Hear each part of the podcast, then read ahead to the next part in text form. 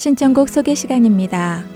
콜롬비아 미조리에서 강막숙 애청자님께서 전화로 신청해 주셨네요. 먼저 복음방송에서 수고하시는 모든 직원분들, 봉사자분들께 감사를 드립니다. 살아계신 하나님의 말씀 전해주셔서 많은 은혜 받고 있고 마음이 지칠 때마다 큰 위로를 받고 있습니다. 요즘은 2020년 3월에 있을 복음방송 20주년에 하나님께 영광 돌릴 그날을 기대하며 기다리고 있습니다.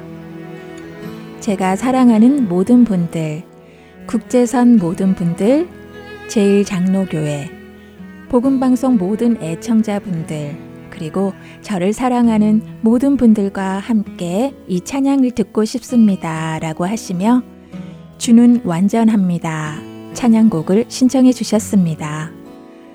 강막숙 애청자님 반갑습니다.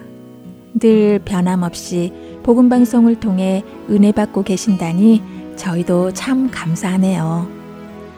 말씀해 주신 대로 2020년에 있을 할텐 서울 복음 방송 20주년을 함께 기대하면서 신청해 주신 곡 주는 완전합니다. 함께 들으시고 준비된 프로그램으로 이어드립니다.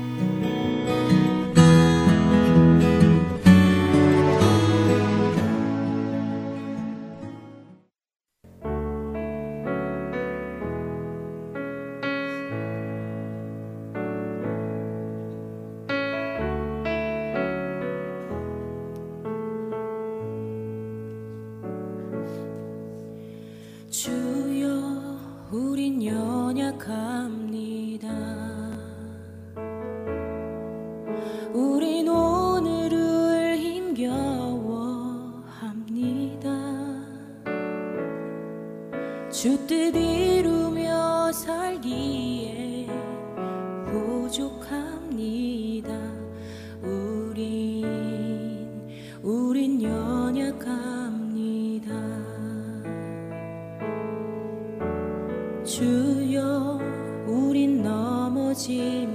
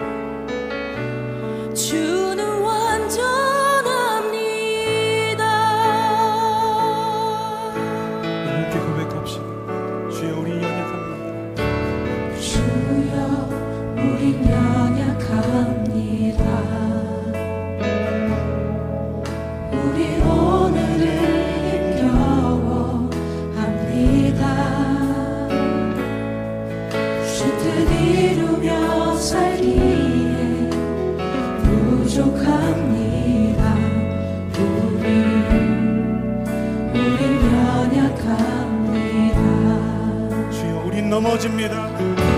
주여, 우린 넘어집니다. 오늘 하루 또 신.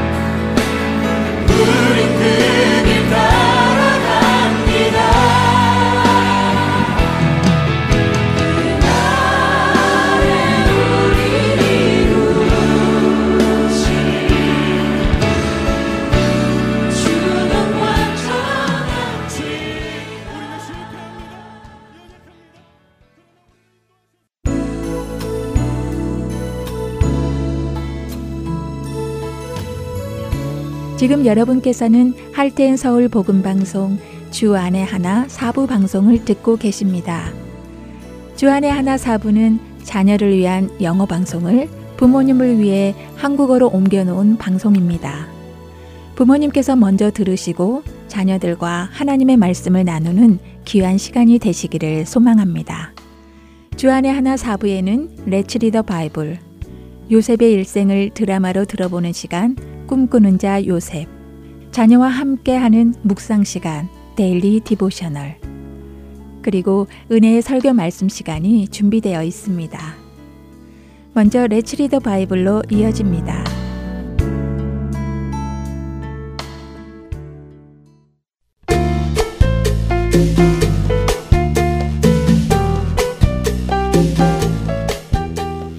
여러분 안녕하세요. 레츠 리더 바이블 진행의 한매진입니다. 우리가 살아가는 세상에는 하나님이 없다고 하는 사람들이 점점 많아집니다. 어떤 사람들은 영적인 존재가 있다고 하는 것을 비과학적이라고 말하며 보이지 않는 영의 세계를 믿는 것을 조롱하기도 하지요. 사실 하나님이 없다고 말하는 사람들을 자세히 살펴보면 하나님이 없다고 확신하기보다는 하나님이 없기를 바라는 것임을 알 수 있습니다. 하나님이 있다면 모든 인간은 자신의 삶에 대한 책임을 져야 합니다. 다시 말해, 심판자이신 하나님 앞에 자신의 삶에 대한 평가를 받아야 하고 판결을 받아야 합니다. 죄를 지은 자들은 죄에 대한 심판인 사망을 받고 죄가 없는 의인들은 의로운 심판인 상을 받지요. 사람들은 자신들이 살아온 삶에 대한 심판을 받기를 싫어합니다. 그래서 그들은 하나님이 없다고 생각하기로 결정하지요. 그러나 그들이 하나님이 안 계신다고 생각하기로 결정한다고 해서 계시던 하나님이 계시지 않게 되는 것은 아닙니다. 하나님은 여전히 계시지요. 오늘 함께 읽을 시편 14편의 저자는 이렇게 하나님이 계시지 않기를 바라는 사람들을 향한 경고를 하고 있습니다. 어리석은 자는 그의 마음에 이르기를 하나님이 없다 하는도다. 그들은 부패하고 그 행실이 가증하니 선을 행하는 자가 없도다. 시편 14편 1절의 말씀입니다. 하나님이 없다고 하는 사람들은 어리석은 사람이며 그들의 마음은 부패하고 더러운 일을 행한다고 합니다. 그러나 하나님은 의로운 자와 함께 하신다고 하십니다. 여러분들은 하나님이 계신 것을 믿으시나요? 혹시 여러분들의 마음 속에 하나님이 계시지 않기를 바라는 마음은 없는지요? 시편 말씀처럼 하나님이 없다고 하는 어리석은 사람이 되지 않기를 바랍니다. 2절에는 하나님께서 하늘에서 모든 사람을 살펴보시며 하나님을 찾는 지혜로운 사람이 있는지 찾고 계신다고 하십니다. 하나님이 찾으시는 그 사람, 그 지혜로운 사람이 우리가 되기를 바랍니다. 레츠 유더 바이블 이 시간 여기서 마치겠습니다. 안녕히 계세요.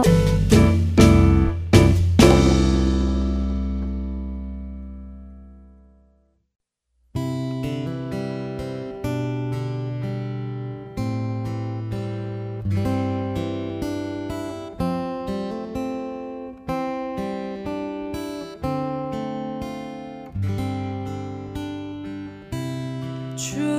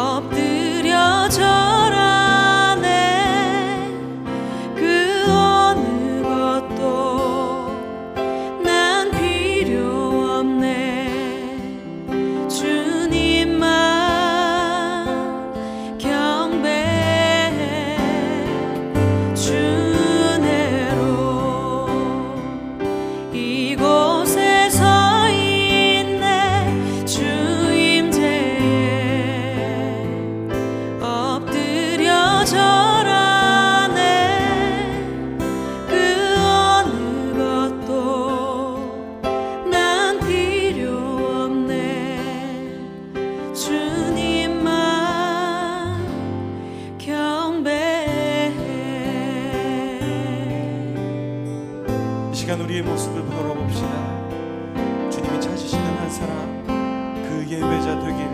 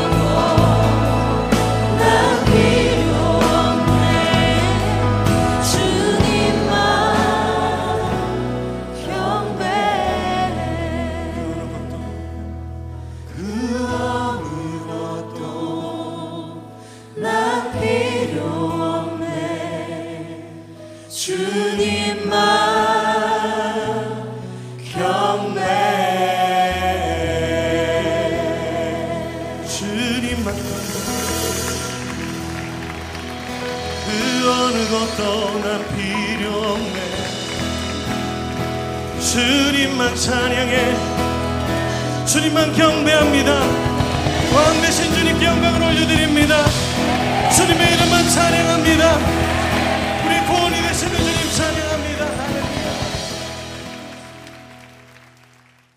이어서 꿈꾸는 자 요셉 들으시겠습니다.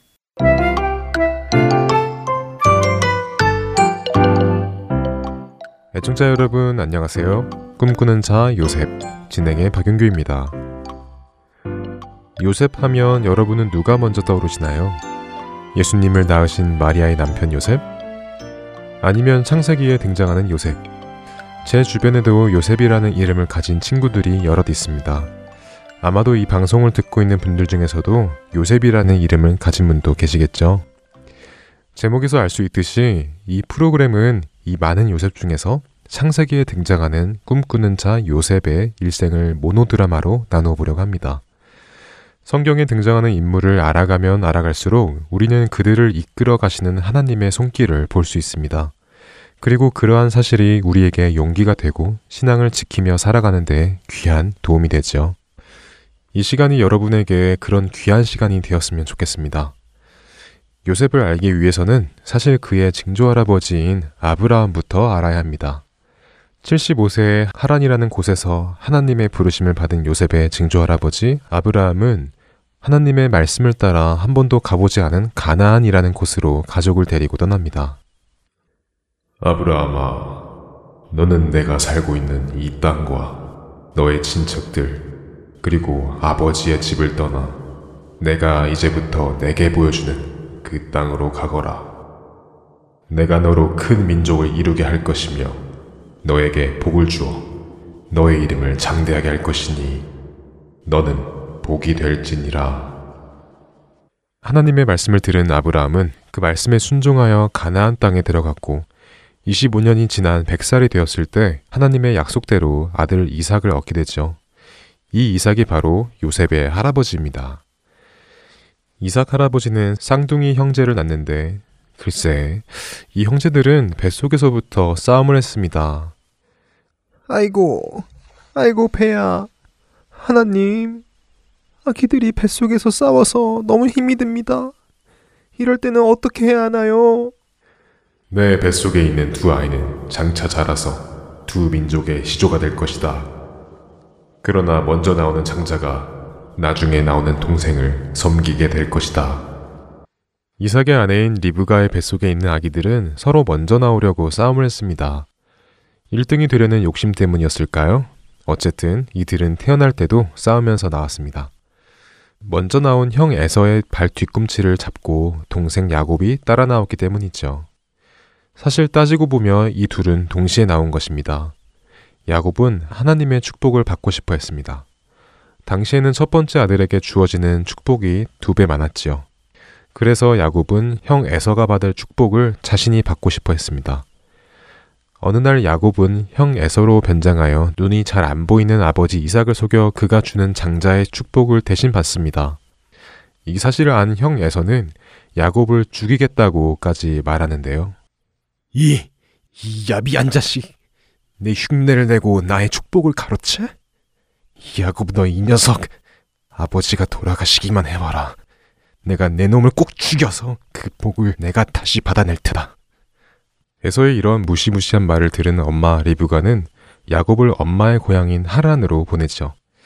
이리하여 야곱은 형을 피해 혼자서 먼 길을 걸어 엄마의 고향 자신의 외갓집이 있는 하란으로 가게 됩니다. 떠나가는 야곱에게 아버지 이삭은 다른 민족 사람과 결혼하지 말고 꼭 어머니의 집안 사람과 결혼할 것을 부탁합니다. 하란에 다다른 야곱은 우물가에서 아름다운 여인 라헬을 만나게 됩니다. 야곱은 한눈에 사랑에 빠졌죠. 그런데 알고 보니 라헬이 바로 자신의 외사촌 여동생이었던 것입니다. 아버지 이삭이 결혼하라고 말씀하신 집안 사람인 것입니다. 야곱은 그녀와 결혼하고 싶었습니다. 그러나 당시에 결혼을 하기 위해서는 신랑이 신부의 집에 3년에서 4년 사이에 임금을 주어야 했습니다. 그동안 신부를 키워준 것도 감사하고 또 혹시 나중에 신랑이 먼저 죽게 되어 신부가 혼자 살 수 없을 때 도움을 줄 수 있도록 하기 위해서이죠. 그런데 야곱은 라헬과 결혼하기 위하여 4년이 아닌 7년을 일을 했습니다. 야곱은 그만큼 라헬을 사랑했죠. 성경은 야곱이 일한 그 7년이 마치 며칠같이 짧게 느껴졌다고 하십니다. 그만큼 야곱이 라헬을 사랑한 것이죠. 그리고 그 7년이라는 시간이 지났습니다. 장인어른, 이제 드디어 7년이 됐습니다. 저에게 라헬을 주십시오. 음, 그래. 수고했네. 자, 이번 주에 결혼식을 하도록 하자고. 야곱은 그토록 사랑했던 라헬과 드디어 결혼을 하게 되었습니다. 그런데 야곱이 정말 라헬과 결혼을 할 수 있을까요? 궁금하시죠? 다음 시간에 계속 이야기 나누겠습니다. 꿈꾸는 자 요셉. 다음 주에 뵙겠습니다. 안녕히 계세요.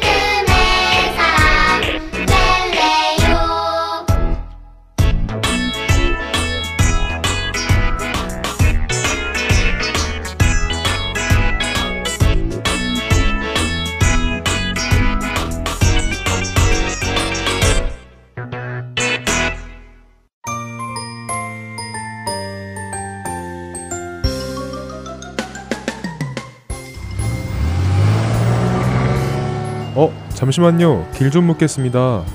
여기서 downtown 가려면 어떻게 가야 돼요? downtown이요? 음, 여기서 10번 후웨이를 타고 가시다가 Central에서 내리시면 돼요. 아니에요. 그것보다는 저 앞으로 가서 Grand Avenue를 타고 가시면 더 빨라요. 에이, 그것보다는 seventeen freeway가 덜 막히죠. 다운타운으로 가는 길은 여러 가지입니다. 그러나 하나님께 가는 길은 오직 한 길밖에 없습니다. 바로 길이요 진리요 생명 되신 예수 그리스도를 통해서만입니다.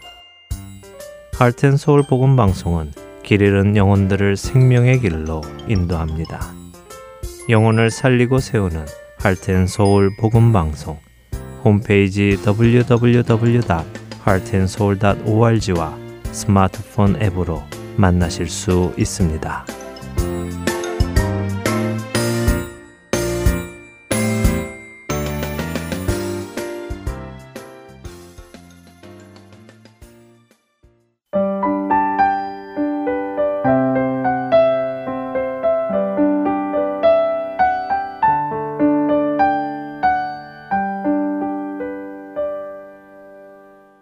계속해서 Daily Devotional 보내드립니다.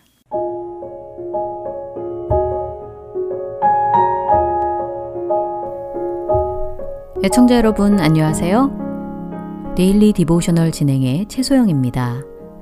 여러분의 자녀들은 모든 일에 하나님께 의지하며 기도하고 있나요?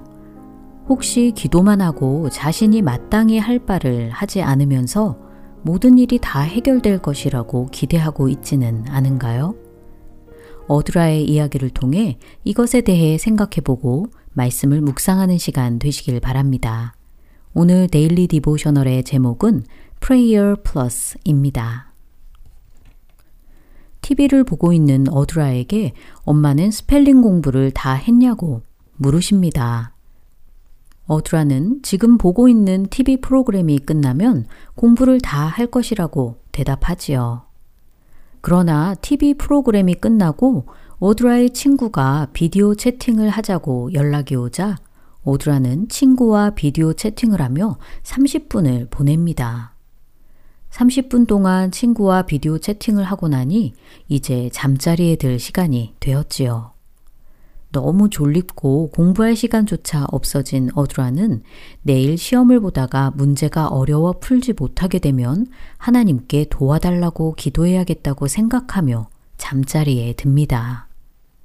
다음 날 제대로 공부를 마치지 못한 채 오드라는 시험을 보게 되었고 하나님께 시험을 잘 보게 해달라고 급히 기도를 하며 시험 문제를 풀었지요. 그러나 시험 점수로 D를 받은 어드라는 크게 실망하였습니다. 집에 돌아온 어드라는 성경에 지혜가 부족하면 하나님께 구하라고 나와 있지 않느냐며 하나님께 지혜를 구했는데 시험 결과가 좋지 않아 이해할 수 없다고 엄마에게 묻습니다. 그때 학교에서 공지를 전하는 전화가 왔는데요. 요즘 학생들의 락커 안에 있는 물건들이 없어지는 경우가 많으니 조심하라는 내용의 공지였습니다. 이러한 공지를 받은 어드라는 락커에 채울 자물쇠가 필요할 것 같다며 엄마에게 자물쇠를 살 돈을 달라고 하지요. 그러자 엄마는 자물쇠를 사지 말고 그냥 기도하는 것이 어떻겠냐고 하시며 하나님께 락커 안에 물건들이 없어지지 않도록 지켜달라고 기도하라고 하십니다. 이에 어드라는 기도하는 것도 중요하지만 자물쇠를 채우는 것도 필요한 것 같다고 대답하지요. 엄마는 어드라의 이 대답을 기다렸다는 듯이 이렇게 말씀하십니다. 그렇지, 기도도 마찬가지야. 하나님께 기도한다는 것은 우리가 아무것도 하지 않고 기도를 통해 모든 일이 다 해결될 것을 기대한다는 의미가 아니란다. 너가 스펠링 공부를 하지도 않고 하나님께 시험을 잘 보게 해달라고 기도한 것은 너가 공부하지도 않은 내용을 기억나도록 도와달라고 요청하는 것과 같은 것이지. 예수님께서는 우리의 기도를 들어주시고 언제나 우리를 돌보실 것이라고 약속하셨어. 하지만 이 말씀은 우리가 마땅히 해야 할 일, 또 예수님께서 우리에게 하라고 하신 일들을 하지 않아도 된다는 의미는 아니란다. 근심하지 말고 기도하되 우리가 무엇을 해야 할지 깨닫는 지혜를 달라고 예수님께 요청하고 그분을 신뢰하렴. 엄마의 말씀에 어두라는 마땅히 해야 할 일을 게을리하며 기도만 하면 다 해결된다고 생각했던 자신의 태도를 반성합니다. 자녀들에게 어떤 기도 제목을 가지고 기도하고 있는지 물어보시기 바랍니다. 학교 공부에 대한 것일 수도 있고, 돈에 대한 것, 혹은 믿지 않는 친구들을 위한 기도일 수도 있겠지요. 그러나 공부를 잘 할 수 있도록 기도하면서 정작 공부는 하지 않는다면, 또 믿지 않는 친구를 위해 기도하면서 직접 친구를 만나 복음을 전하지는 않는다면 안 될 것입니다. 느헤미야서에서 예루살렘 성벽을 다시 재건할 때 하나님의 사람들은 기도했을 뿐 아니라 파수꾼을 두어 주야로 지키도록 했습니다. 마땅히 해야 할 일을 다 한 것이지요. 우리 자녀들에게 모든 일에 있어 하나님께 기도하라고 가르쳐 주세요. 또한 하나님께서 우리에게 행하라고 하신 일들을 감당할 수 있도록 자녀들을 도와주시기 바랍니다. 오늘 묵상할 말씀은 마태복음 26장 41절 전반부인 시험에 들지 않게 깨어 기도하라 입니다. 모든 일에 기도하고 하나님의 뜻대로 행하는 우리의 자녀들 되길 소망하며 Daily Devotional 마칩니다. 안녕히 계세요.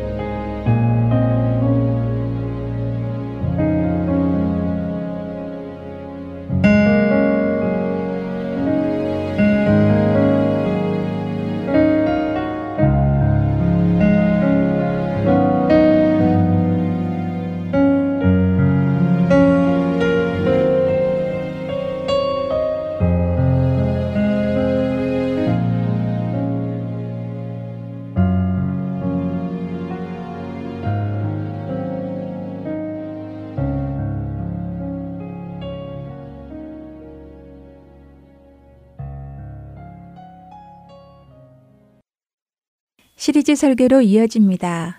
4월부터 5월까지 가정에 관한 설교가 방송됩니다. 오늘은 서울 베이직교회 조정민 목사님께서 창세기 2장 24절에서 25절의 본문으로 부끄럽게 만들지 말라 라는 제목의 말씀을 전해 주십니다. 은혜의 시간 되시기 바랍니다.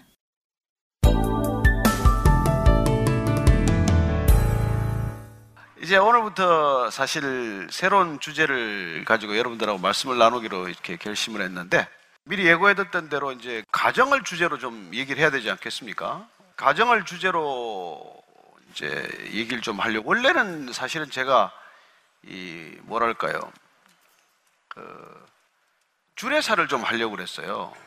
왜냐하면 어디 뭐 이렇게 그 몇 년 전인가요? 요새도 저 할 텐데 무슨 스님의 주례사가 나왔어요. 아니 이 사람들이 스님의 주례사에 매료가 됐더라고요. 아니 가정이 싫다고 뛰쳐나가서 결혼 안 하겠다는 사람의 주례사를 들으면 그게 왜이 앞뒤가 안 맞잖아요. 그래서 언젠가는 목사의 주례사를 쓰고 말리라 이제 그런 생각을 했었는데 뭐 목사는 당연히 주례사를 하죠. 그러나 꼭 주례라는 데 초점을 맞추기보다는 저는 이 시대 가정을 위한 하나님의 간절한 마음을 우리가 함께 느껴야 될 필요가 있다고 생각을 합니다. 왜냐하면 이 가정이라고 하는 제도는 우리가 만든 인간이 고안한 제도가 아니에요. 하나님께서 우리에게 허락하신 선물이라는 것입니다. 하나님께서 이 땅에 제도를 창설하셨다면 유일한 제도가 가정이에요, 가정. 나머지는 다 인간이 만든 것이죠. 그리고 또 하나는 우리가 잘 아는 대로 이게 교회라고 하는 것입니다. 가정과 교회는 하나님이 주신 선물인데 동일한 원리 위에서 작동하는 하나님의 공동체라는 것을 우리가 알아야 합니다. 그래서 이 가정이 도대체 이게 어떻게 탄생이 됐나? 가정의 기원은 뭔가? 가정은 어떤 원리 위에 서 있나? 이걸 우리가 정확히 알지 못하면 그 가정의 소중함도 잃어버리겠지만 가정 안에서 누릴 수 있는 엄청난 축복을 놓치게 되는 것이죠. 점점 가정이 흔들리는 시대가 되고 있습니다. 가정의 소중함에 대해서 이렇게 동의가 깨지고 있어요.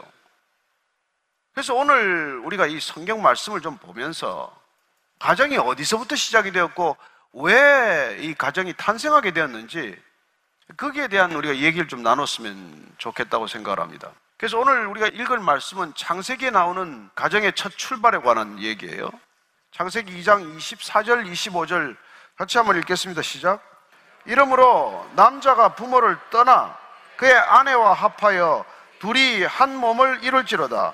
아담과 그의 아내 두 사람이 벌거벗었으나 부끄러워하지 아니하니라. 이 18절을 한번 더 읽겠습니다. 18절도 한번 떼주면 같이 한번 더 읽을까? 시작. 여호와 하나님이 이르시되 사람이 혼자 사는 것이 좋지 아니하니 내가 그를 위하여 돕는 배필을 지으리라 하시니라. 하나님께서 아담을 먼저 창조하셨다고 되어 있습니다. 근데 아담이 창조되고 나서 하나님 보신 게 썩 좋아 보이지 않은 거예요. 인간 자체는 보고 너무 좋아하셨습니다. 근데 아담이 혼자 있는 걸 보고는 썩 좋아 보이지 않았다는 것입니다. 그래서 아담에게 혼자 있는 것이 그렇게 선해 보이지 않기 때문에 같이 있을 배우자를 한 사람 허락하셨다고 되어 있습니다. 그걸 돕는 배필이라고 되어 있어요. 사실은 그 히브리어 원어를 보면 마주 보는 조력자라는 뜻입니다. 서로 마주 보면서 도움을 줄 수 있는 사람이라고 되어 있어요. 하나님께서 아담에게 마주 보고 서로 얼굴과 얼굴을 대면하면서 도와줄 수 있는 사람이 필요하다고 생각을 한 것이죠. 그래서 이 하와, 이브라고 하는 여진을 만들 때 아담을 잠들게 하고 그 옆구리에서 취했다고 되어 있습니다. 우리는 흔히 갈비뼈를 취했다고 되어 있죠.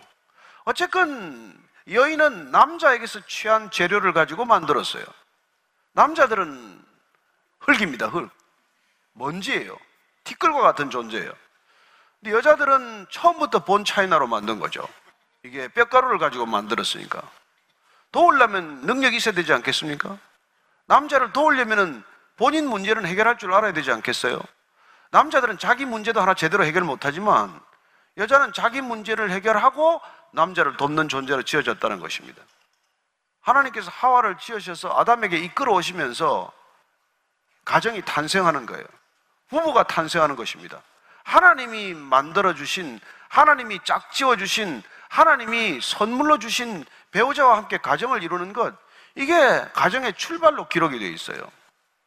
그냥 오다가 가다 만난 사이가 아닙니다. 내 몸의 일부를 발견하는 작업이에요. 그래서 보자마자 알아봐요. 아, 이는 내 뼈 중에 뼈요, 살 중에 살이다. 금방 알아봅니다. 근데 그렇게 만나서 무슨 일이 이 가정의 기초가 되느냐?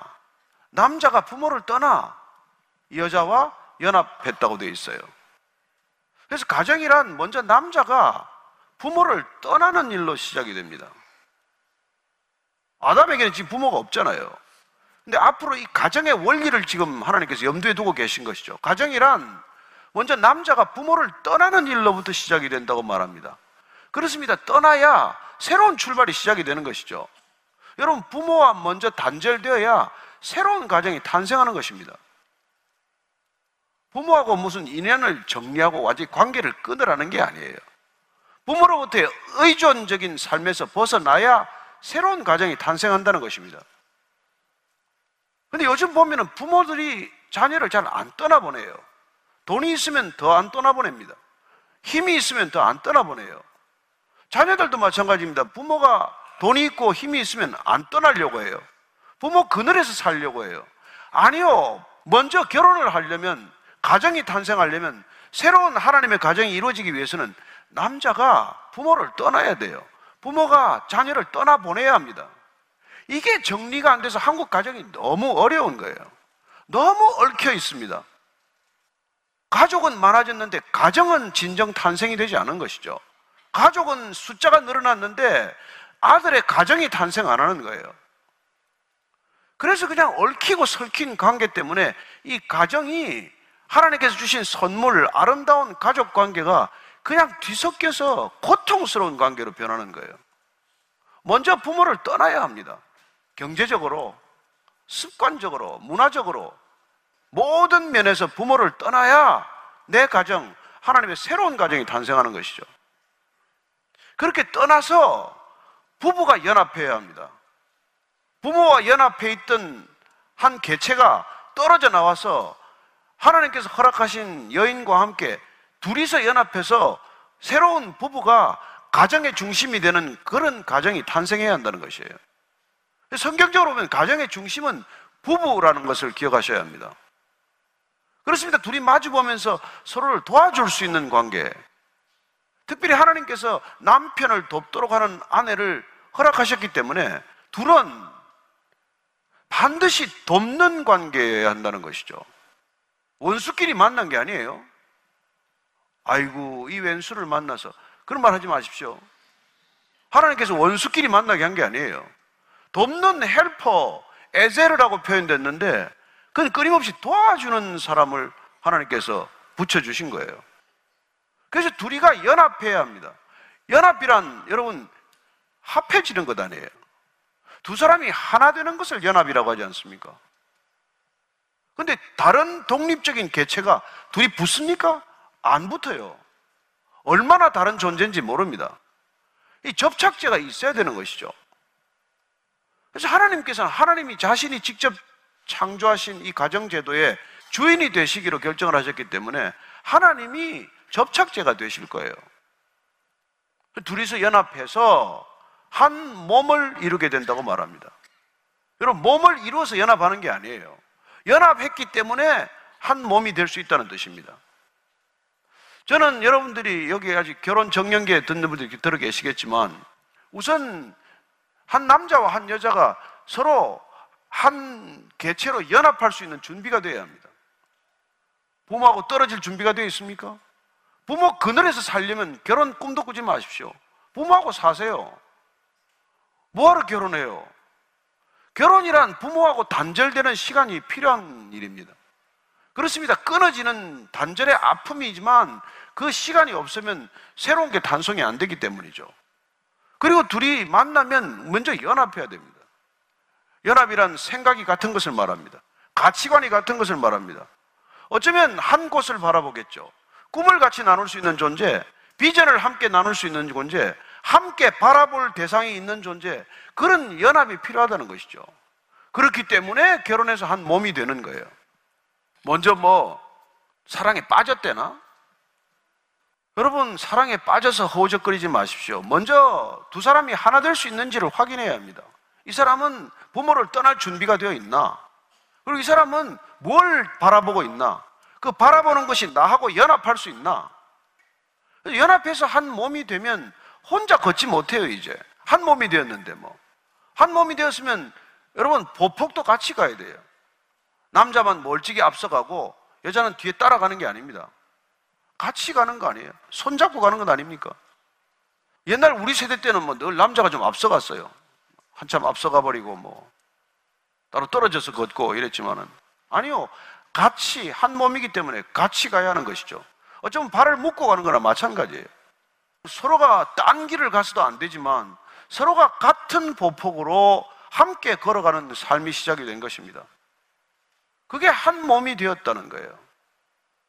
그렇습니다. 우리가 이 가정이란 부부가 한 몸이 되어서 한 생각을 하고 한 감정을 가지고 둘이 서로 힘을 합쳐서 어떤 목표를 향해서 같이 걸어가기 시작하는 일이에요.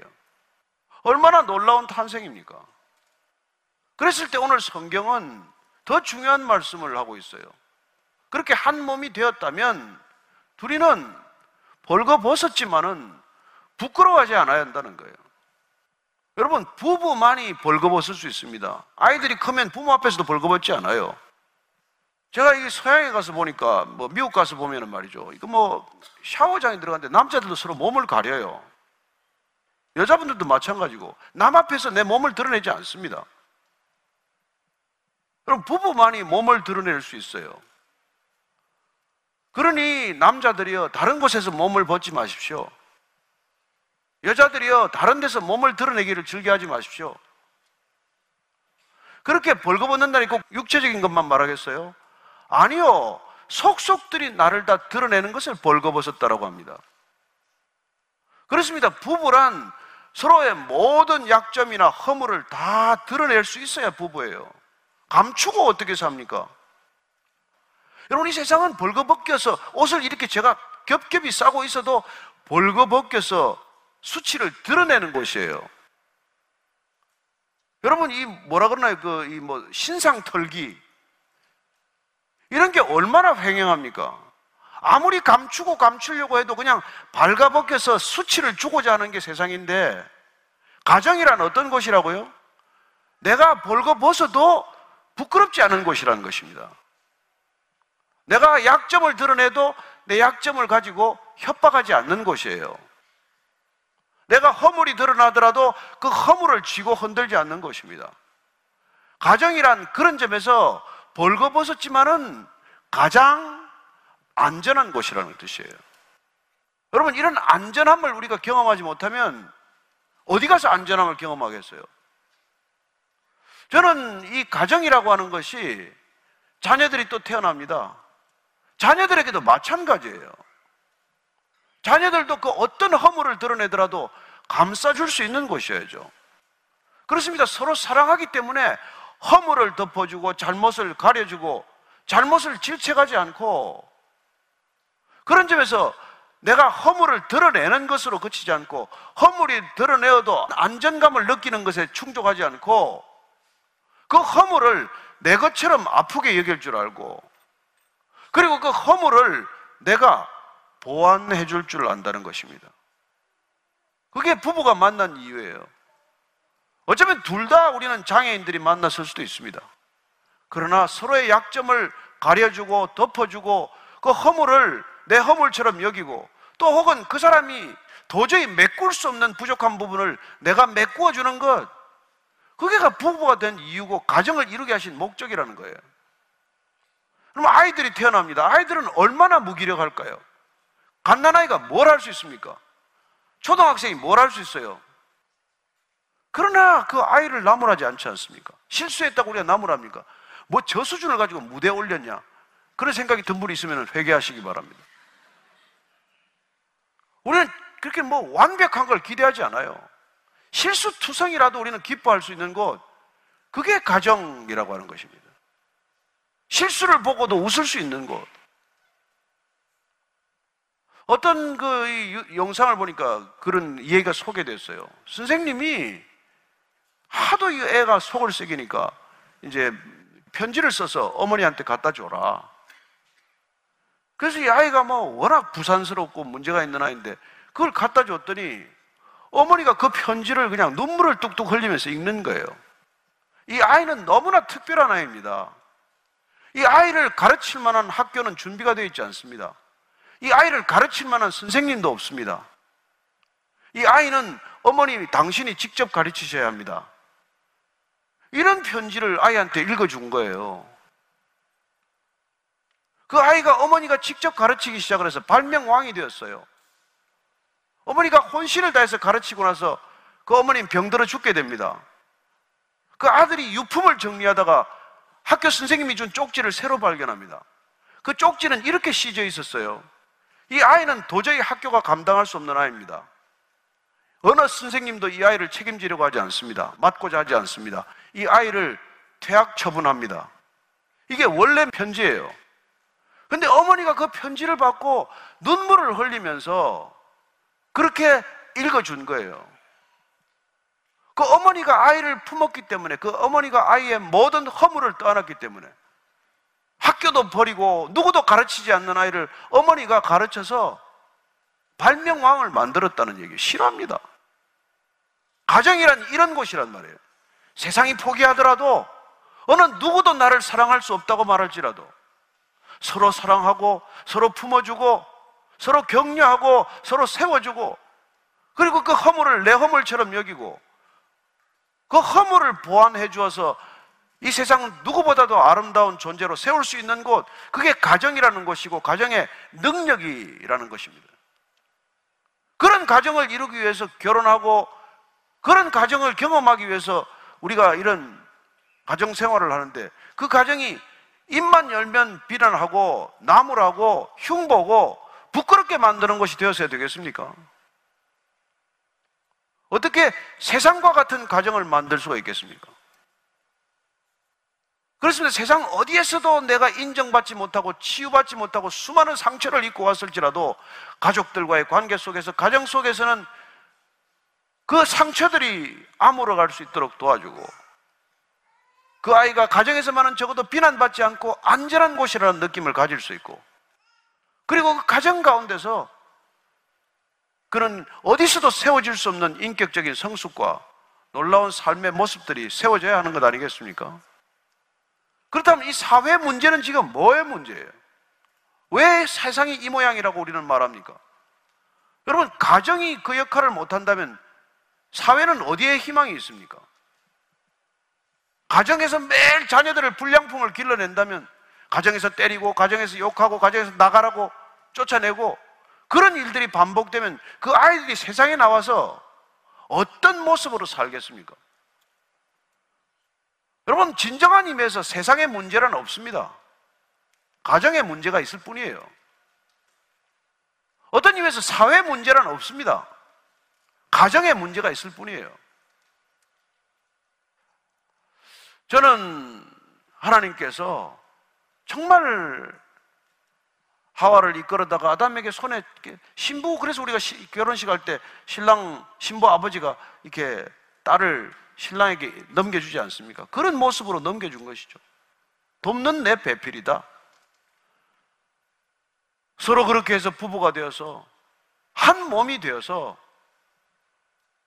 그리고는 비록 실수할지라도 어떤 것을 드러내더라도 부끄럽게 만들지 않고 그걸 덮어줄 수 있고 가려줄 수 있고 여러분 그렇게 살아가는 것을 하나님의 나라라고 그래요. 천국이라고 그래요. 벌거벗었으나 부끄럽게 만드는 곳 아니 벌거벗은 게 아니라 조금이라도 맨살을 드러내기만 하면 부끄럽게 만드는 것을 그걸 지옥이라고 한다면 내 허물이 아무리 드러나더라도 부끄럽게 만들지 않는 곳 그래서 내 전부를 드러내도 안전한 곳 그게 천국이라는 거예요.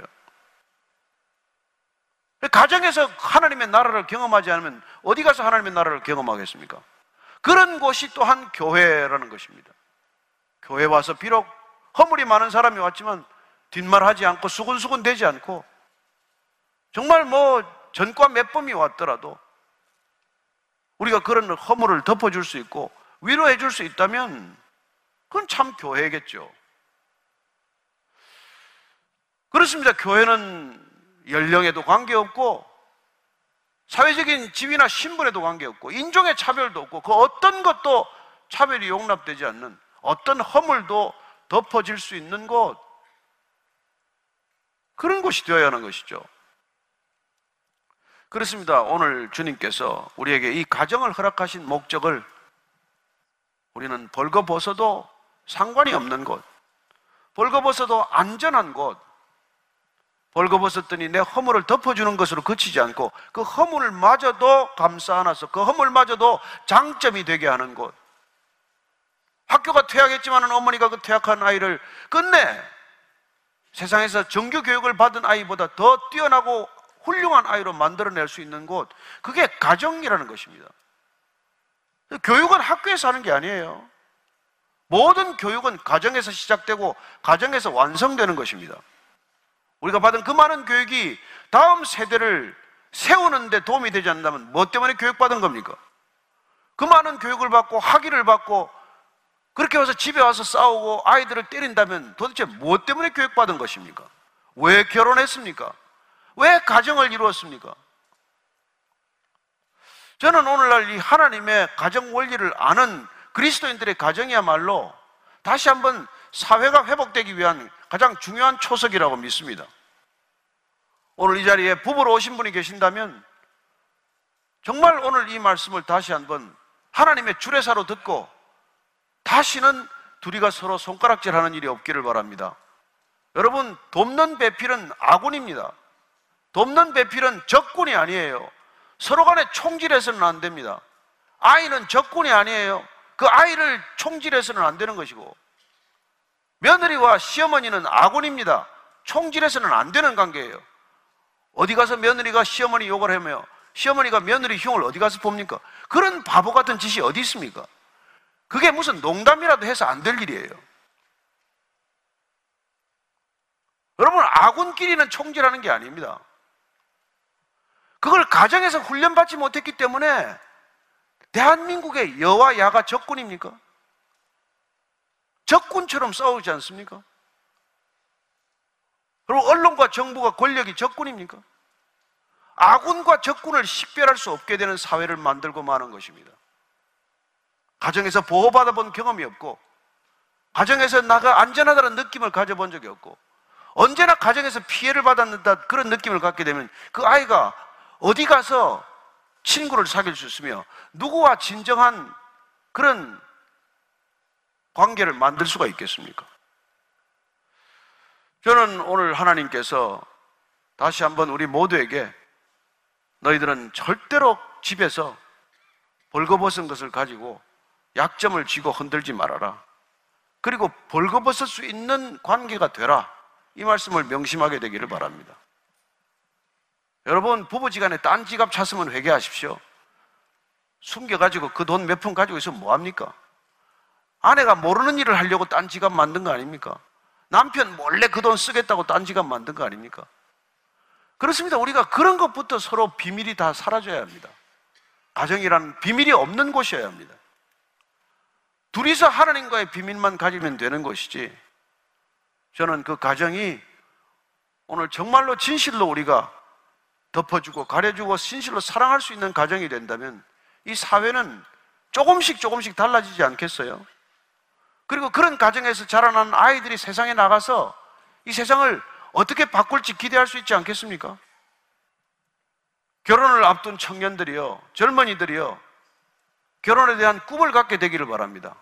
이런 가정에 대한 꿈을 갖게 되기를 바랍니다. 이런 가정을 이루어야 한다는 목표를 갖게 되기를 바랍니다. 가정은 무슨 가정입니까? 가정 포기한 지가 언젠데 그런 말씀하지 마시고 저는 여러분들이 결혼에 대한 꿈을 갖게 되기를 바랍니다. 그리고 결혼에 대한 꿈이 자녀들에 대한 꿈이 되기를 바라고 이 세상에 대한 꿈이 되기를 바라고 하나님 나라에 대한 꿈과 비전이 되기를 축복합니다.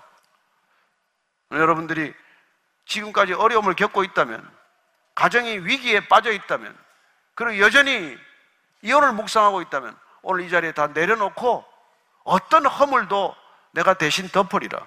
내가 가려주리라. 내가 감싸주리라. 한번 끝까지 이 고통을 이겨내고 하나님께서 우리에게 선물로 주신 것, 제대로 된 선물을 발견하게 해 주옵소서. 어떤 사람은 풀어보지도 않고 그냥 그 선물을 갖다 버리는 사람이 있어요. 여러분 풀어보고 또 안에 들여다보면 감춰진 보석들이 수없이 많습니다. 그 보석을 발견하기 전에 포기하지 마십시오. 하나님께서는 분명 보석을 주셨다는 믿음을 가지고 한 겹 한 겹 풀어가면 그리고 그 모든 것들을 소중히 여기면 하나님께서 상상하지 못할 축복을 여러분들에게 마련해 주실 것입니다. 저는 아직 34년이 됐지만 다 풀지 못했어요. 더 많은 보석이 있을 줄로 믿습니다. 가정을 천국으로 만드십시오. 가정에서 천국을 경험하십시오. 그런 교회가 되십시오. 그 교회가 하나님의 꿈을 가질 수 있는 교회가 되게 하십시오. 그래야 세상은 하나님의 나라가 될 가능성이 1%라도 생기는 것입니다. 오늘 기도하면서 저와 여러분들이 한번 조용히 우리 가정에 대한 내가 비록 그런 가정에서 자라지 못했을지라도 하나님 제가 이루는 가정은 그런 가정 되게 해 주십시오. 그렇게 한번 조용히 기도하겠습니다. 같이 기도하십시다. 하나님 아버지, 정말 남편과 아내가 진정으로 연합할 수 있는 부부 중심의 가정이 탄생할 수 있도록 우리 모두를 사용하여 주옵소서. 그리하여 한 몸이 되게 하시고, 한 꿈을 꾸게 하시고, 한 믿음을 갖게 하시고, 한 성령 안에서 한 가정, 믿음의 가정 이룰 수 있도록 축복하여 주옵소서. 그리하여 서로가 벌거벗었으나 결코 부끄러워하는 일이 없고, 서로가 벌거벗었으나 상대방을 결코 부끄럽게 만들지 않는 안전한 가정, 아름다운 가정, 축복된 가정, 그런 놀라운 능력의 가정들 다 되게 하여 주옵소서. 그래야 다음 세대가 가정에 대한 꿈을 갖게 하시고, 다음 어린이들이 부모의 모습을 보고 부부에 대한 꿈을 갖게 하여 주옵소서. 이 세상이 다시 한번 주님이 이 땅 가운데 이루시고자 했던 온전한 회복을 위한 그 출발점이 우리 모두의 가정 되게 하여 주옵소서. 예수님 이름으로 기도합니다. 아멘.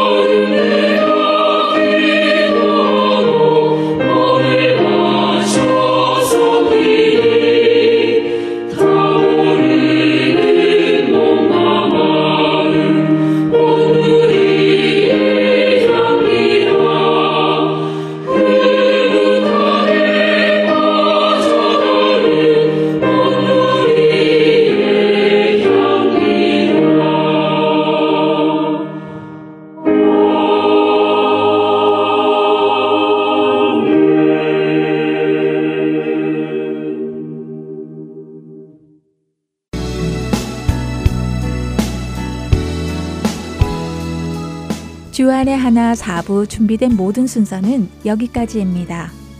애청해주신 여러분들께 감사드립니다. 다음 시간에 다시 찾아뵙겠습니다. 안녕히 계세요.